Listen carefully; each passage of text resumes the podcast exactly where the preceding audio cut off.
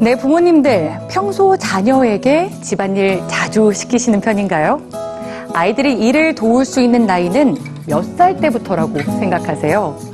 연구 결과 서너 살 때부터 집안일을 하는 습관을 들이면 아이의 미래가 달라질 수도 있다고 합니다. 우리 아이에게 집안일 꼭 시켜야 하는 이유 지금 전해드립니다.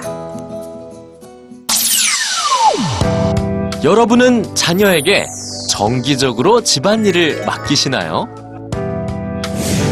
이 질문을 받은 미국 성인 1001명 중 28%가 자녀에게 집안일을 맡긴다고 답했습니다.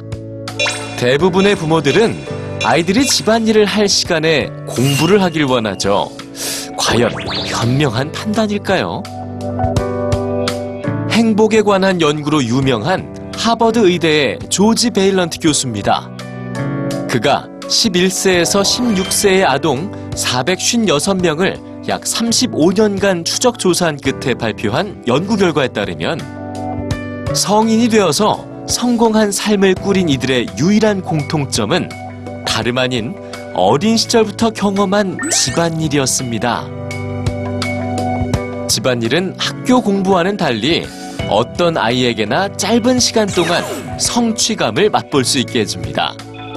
결국 집안일의 경험 차이는 성취감을 많이 맛보며 자란 아이와 그렇지 않은 아이의 차이로 이어지겠죠.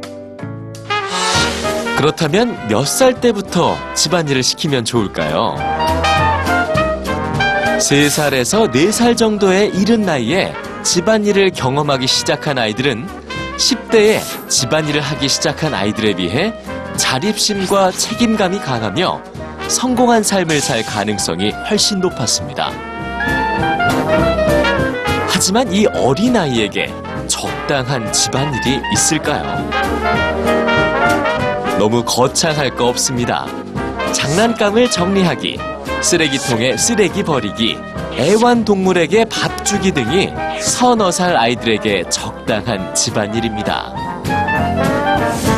그리고 이때 빨래 바구니에 양말을 고린시키거나 게임처럼 점점 난이도가 높은 집안일에 도전할 수 있게 하는 등의 놀이의 규칙을 적용하면 아이들은 집안일에서 큰 재미를 느끼기 시작합니다.